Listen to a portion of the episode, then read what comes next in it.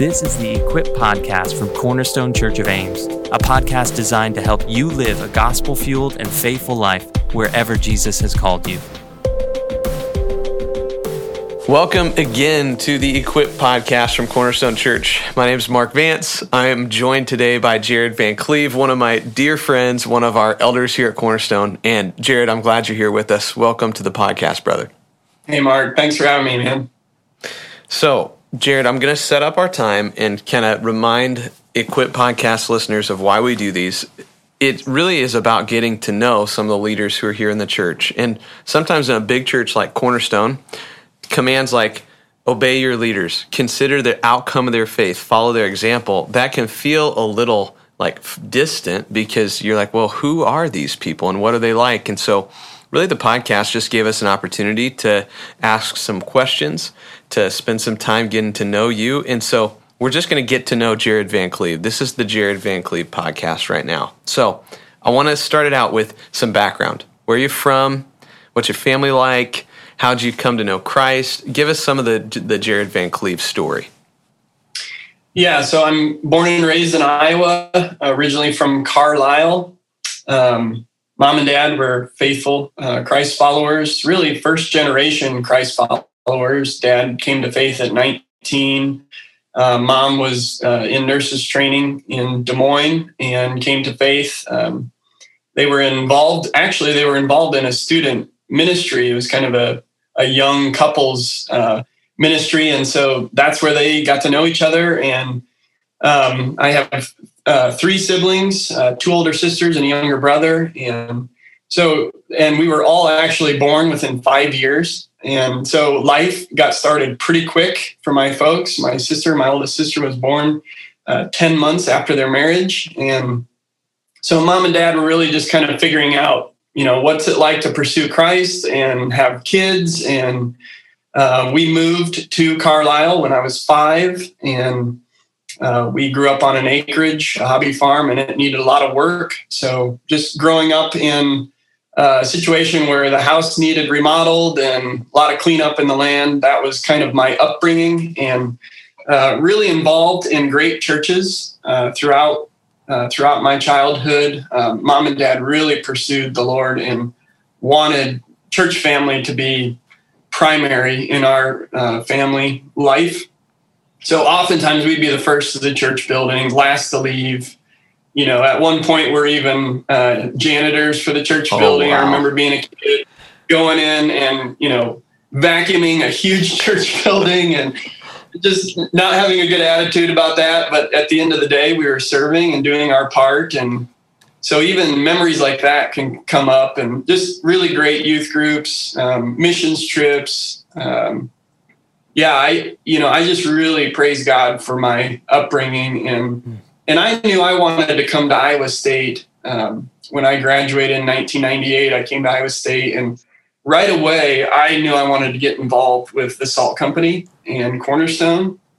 And so the first week at Iowa State, uh, I went to I went to Salt Company and we actually met outdoors outside of Jocko's, which is the original place. Oh yeah, original salt location, which is now is it Dunkin' Donuts now? Yeah, it's behind Dunkin' Donuts. Behind yeah. Dunkin', yeah.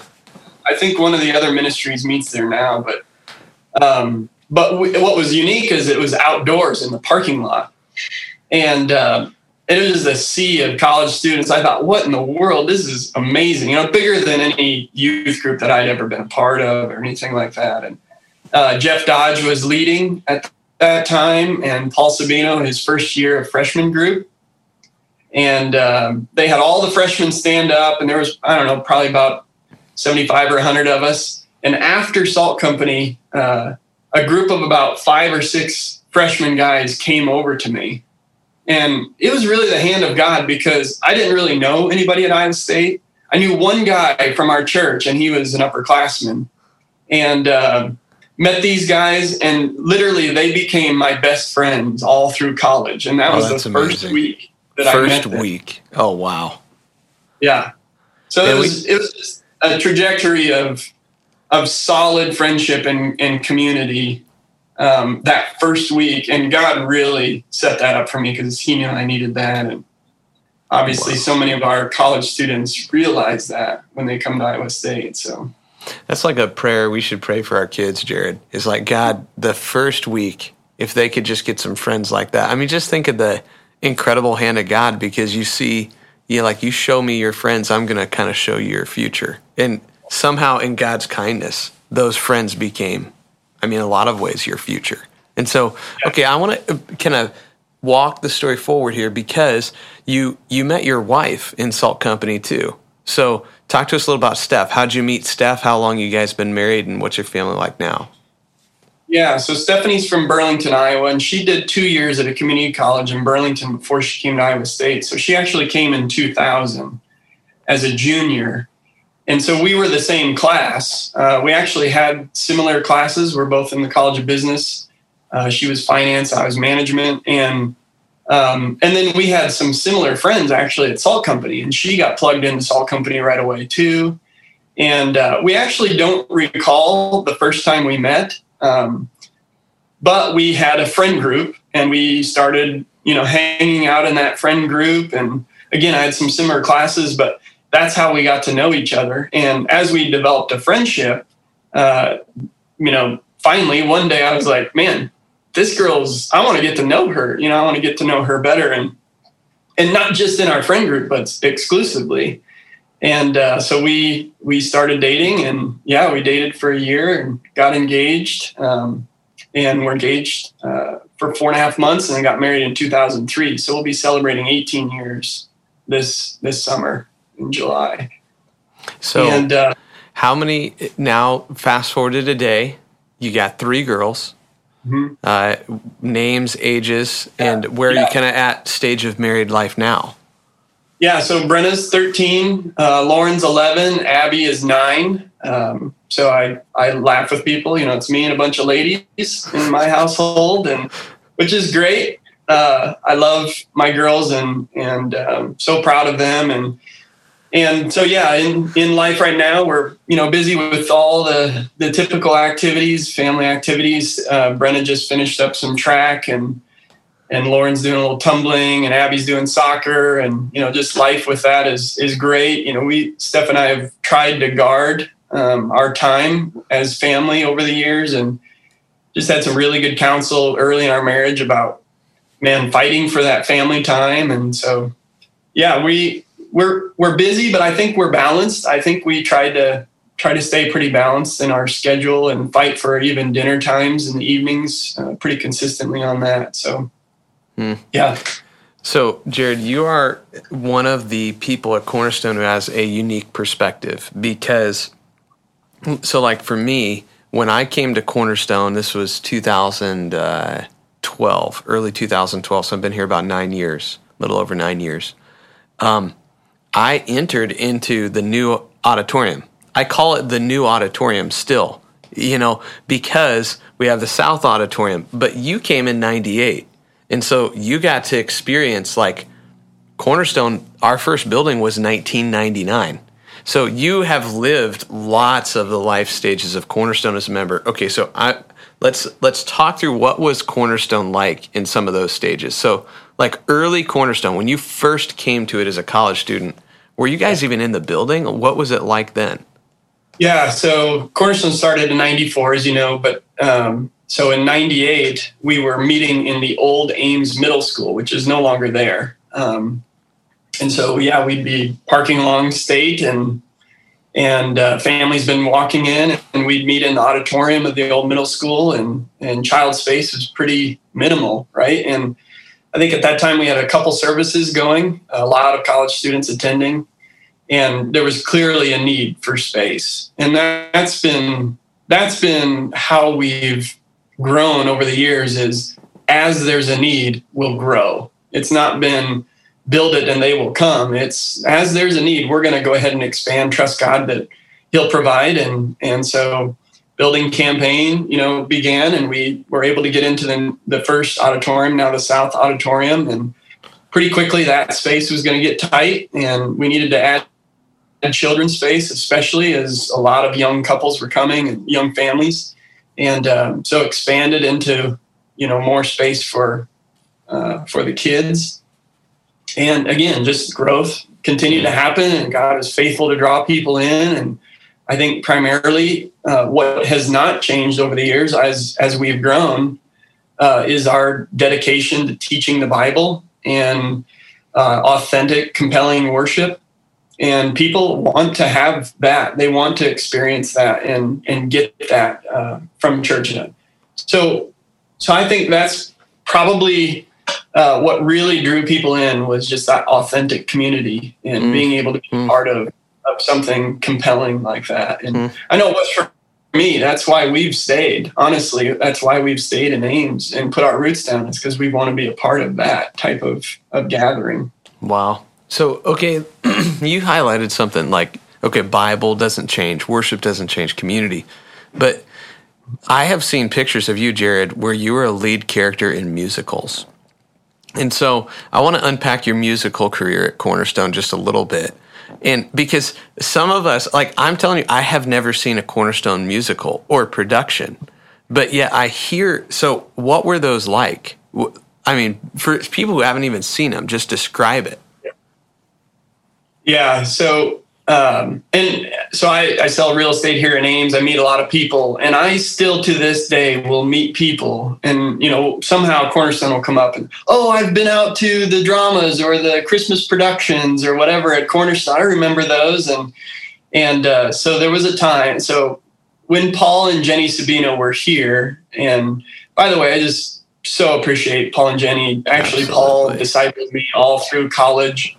Um, just such a rewarding time to meet with him weekly and and be be raised up you know in the lord with him. And but she had a passion for everything drama and and wanting to really uh, develop develop a way for people to experience the arts by way of of Christians. And you know in history it was the Christians that were setting the pace for everything fine arts and cinema and and music and so and fortunately troy was troy and jeff were very pro uh, that experience and encouraging jenny in that and so we we had a lot of dramas we had a lot of productions. We even on on wednesday nights for the kids ministry had you know the woodland creatures and these other uh, productions just to create a way for kids to learn and understand God's truths in simple ways and, and fun and entertaining ways. And so I, Jenny wrote me in. She's like, Jared, you got to be on the drama team. I'm like, okay, Jenny, with reluctance, I will do this. You know, I'm, I'm actually a pretty introverted guy. And, uh, but, you know, sometimes when you get on stage, you just got to let it go and, and do whatever is asked of you. So, You're an introverted guy, but you've got yeah. Jared. You have hidden talents of like you can make noises or like impersonations that are just uproarious. I die laughing. Yeah. You just yeah. you'll see something and you have an ability to just capture it, and so I can see why Jenny put you in there. I mean, it's it's it's a, it is a talent. It, I appreciate that, Mark. But yeah, it, it was a lot of fun. I'll say that. You know, to serve alongside guys like James Pusey and oh, Kevin yeah. Lee, and, so talented. Tyler oh my Carter goodness. And, you know, Lynn Eller and all these. It was just a lot of fun. And even now, I've got a D group of guys, and this is crazy. I I'm helping a salt company. What's crazy is a couple of the D group guys that I have weren't even born when I came to Iowa State. but they grew up through those years when we were doing dramas on Wednesday nights as kids. And so even even this week they were joking like, you know, hey Jared, you're the fox, you know, and and all of this kinds of thing. But I think it was just a lot of fun, you know, as Troy put it, we wanted to be all in, you know, with whatever God was doing uh, in our lives and and whatever our talents or resources, let's be all in. And that has mm. been a consistent encouragement and theme throughout my tenure here at at, uh, at Cornerstone is, you know, whatever you're doing, wherever you're at, just be all in for what God is doing. And so I just, you know, tried to serve in whatever way I could, be faithful that way. So, give us some wisdom in that, that Jared, because you and Steph have been all in through various seasons and stages of Cornerstone. All in in a stage where there might be a bunch of drama, but now that's we're not doing those. Those are, now it's mm-hmm. you've been all in in discipling college students and in pouring into couples and discipling people. And so was that hard for you to navigate like Cornerstone today isn't exactly what Cornerstone was 15 years ago. How how do you stay healthy and all in in like all of those stages? Yeah, and I suppose I suppose different people are going to react differently to that, right? So some people are going to really struggle with change, and I get that.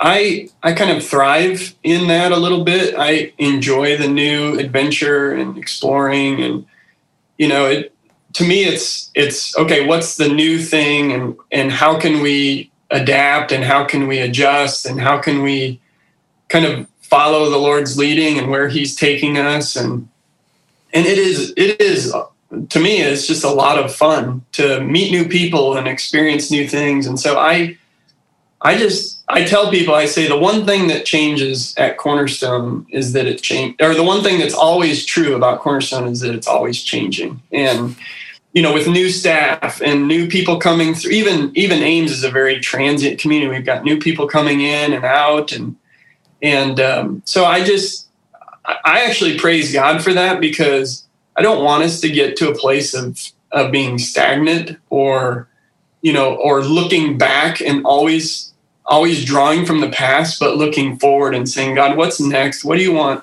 What do you want us to be about? What do you want us to do next? Who's the next person we should reach? Who should the next person be in small group and you know just that desire to really mm. uh, draw people in to this vision uh, that we have of reaching the lost. That's great. So, Jared, transition topics. You mentioned, you know, friends have been a central part of your life. It, you know, from when you came to Iowa State and just God gave you this group of friends. I mean, Stephanie, before you guys fell in love, you were just you were friends. You and, and that shows up in your marriage. You actually like each other. Like I know couples who love each other, but sometimes you wonder, like, I don't know if you really like each other all that much, uh, but you guys both love and like each other. And in our lives, I mean, you're one of my dearest friends. And so, talk about friendship a little bit. Like, how do you build a great friendship? Why is friendship so important, you know, to you, to the Christian life? Talk a little mm-hmm. bit about that. Yeah, so early in life, growing up on an acreage, we, we didn't have a lot of people around us, you know, so we had to be pretty purposeful to invite people over, be hospitable, um, you know, inviting friends to our place. And, and, um, but so this taste of new friendship at, when I came to college was so unique. Um, I, I felt a little bit like I was the only Christian in my high school. And I know I wasn't, but I felt that way. And so when I came to Iowa State, to be surrounded by a great group of friends that were all pursuing the same thing and the accountability and the encouragement was really really helpful for me and in fact i would say it was probably the thing that propelled me the, the most in my faith uh, up until that point um, because everybody was so sold out and passionate and uh, they wouldn't let you fall back they wouldn't let you fall behind in that effort you know and uh, calling you out and keeping you accountable. And so I think for, for, for me, uh, friendship has just been a real, um, a real special thing uh, about being here at Cornerstone over the years. And, and yeah, and so I, you know, you can only have so many really good friends. You can have a lot of acquaintances, uh, but you can only have so many really good friends. And I think that's important because um, you need to be able to pour into these people's lives time and you know it just takes time and, and you can only have so many pour into you. Um, so i think that's that's been really uh, important for me. There was a, a sermon that uh, tim keller gave about friendship and that was really impactful for me several years back. I heard that and so friendship starts with something that you have in common. And then from there it, can grow and blossom into more. And and sometimes those things that we have in common they they stop. And so sometimes friendships stop. Uh, but we but but we always want them and we always want to continue in those uh, friendships. And so but jesus is the ultimate example. My family and i have really enjoyed watching the chosen and what i really appreciate about that is how they make jesus out to be a friend he's just yeah. so yeah it's fascinating friend to his disciples you know joking with them and laughing with them and calling them out on things. And um, so I just, I just really appreciate seeing even the gospel in in friendship too, and and so, um, so yeah, that's a little bit, I guess, about yeah about friendship. Okay, another thing about you that people may not know here is you not only love friendship, you love apologetics. And so, mm-hmm. actually, I think this goes back in some ways to Salt Company days. Uh, so you you listen to like guys like Greg Koukl, um, mm-hmm. which we'll put a couple of these things in the show notes. So if people want like to get onto the check out the Greg Koukl podcast, you send me podcasts from time to time that are just thoughtful. They're like, oh, that was really helpful and insightful. So why do you? What is what is the draw to that? Why are you drawn to that? And why, how has that strengthened your faith, Jared, to tune into apologetics, Greg Koukl, and some of those other voices? Yeah, I think some of it has to do with my personality. You know, I'm I'm a thinker, I'm a learner. I just enjoy those kinds of of uh, yeah, just just understanding and learning, uh, even understanding how things work. And I'm really uh, interested in you know all things science and and uh, how God created you know the universe. And but I was introduced into apologetics while I was in college. And you know just the idea of thinking deeper um, I think deeper faith comes from knowing God understanding how he's created the universe and us. And I think it's essential for Christ follower to have reasons to believe what they believe uh, good solid reasons and have those reasons be able to be ready to give an answer uh, to people when they ask them, so why do you believe what you believe? And there's been times in my life where I've I've struggled with doubt and I've struggled with just trying to understand things that sometimes are are very difficult for us to understand. And and that in some ways would shake me a bit. Um, but I would come back to the scriptures and I would come back to people that have studied those things and have a really good answer. And that just grounds me. That helps me you know in the difficult times to to have an anchor. And so um, greg koukl actually came and led one of our salt company conferences one year. And uh, he talked about decision making and the will of god. He's got a series about that. It was really helpful and, and eye-opening for me. He also talked about you know never give a bible verse uh, when talking to people. And what he means by that is have the context of scripture and understand mm, the context fascinating. What, what, you're talking about. And and he's got a weekly podcast where people call in with cultural questions political questions you know religious questions. And he just meets the audience where they're at and tries to give a reason um, you know for understanding uh, the christian answers for things. And so I, am a pretty practical guy. So when I meet people, I just want to get to know them. And then whatever they're into, I want to kind of meet them where they're at and try to find a way to possibly bridge bridge the gospel in and talk to them about those types of things. And so it's helpful for me to have a, an understanding of of a good way to defend the faith um, in a culture that is really attacking the Christian faith. And mm so yeah, that podcast has been really helpful. Other guys like William Lane Craig have been really insightful for me, and uh, there's just so many so many good resources out there. Um, mm. So yeah. I'm going to put a couple of those. We'll put the Koukl podcast and some links to William Lane Craig and some of his material in the show notes if you guys are interested. So, Jared, I'm going to give you the last question. So, as elders here, one of the things we're doing is praying for the church. And asking God to grow us. And so as you're looking at Cornerstone right now, headed into 2021 and all that God has for us, how are you praying for Cornerstone Church? Where do you want to see us grow in this year together as a body? Yeah, I think we're we're at a unique time. Uh, we're really growing. The network um, is really pushing us uh, to grow and change and consider um, how we can reach other university centers and uh, plant churches and, and other salt companies. And so uh, clearly the hand of God has been on our church um, and has blessed us over the years. And so I think what I'm praying is that we would in turn be a blessing to others. And specifically, you know, we've paid off our we've paid off our debt here at Cornerstone. We've we've just got a unique um, opportunity, I think, to really be outward focused in our efforts um, to bless people and to start churches and to and to reach more people uh, with the gospel. And so I think the network and the vision to reach the next gen- generation of college students and families um, is probably the thing I find myself praying for the most. At Cornerstone, you know, 1002 is a great reminder for us to be praying for those things. Um, there is clearly a need to reach the lost. Um, and so this is our way of doing that. Not everybody is doing this vision, but we have found a way to hopefully impact the kingdom and draw people in. Um, so yeah, just just the goal of being faithful kingdom citizens uh, mm. in that effort, I think, is what I. It's good. I want you know a faithful presence, like you yes, shared some yes. few weeks ago. I think that's really motivating for me. And uh, whether we're in vocational ministry or non-vocational ministry, I think the same goal is true. You know, how do we how do we leave the aroma of Christ wherever we go, and how do we draw people to mm-hmm. Him? He's the greatest good anyone could ever want. So we need to bring that to them.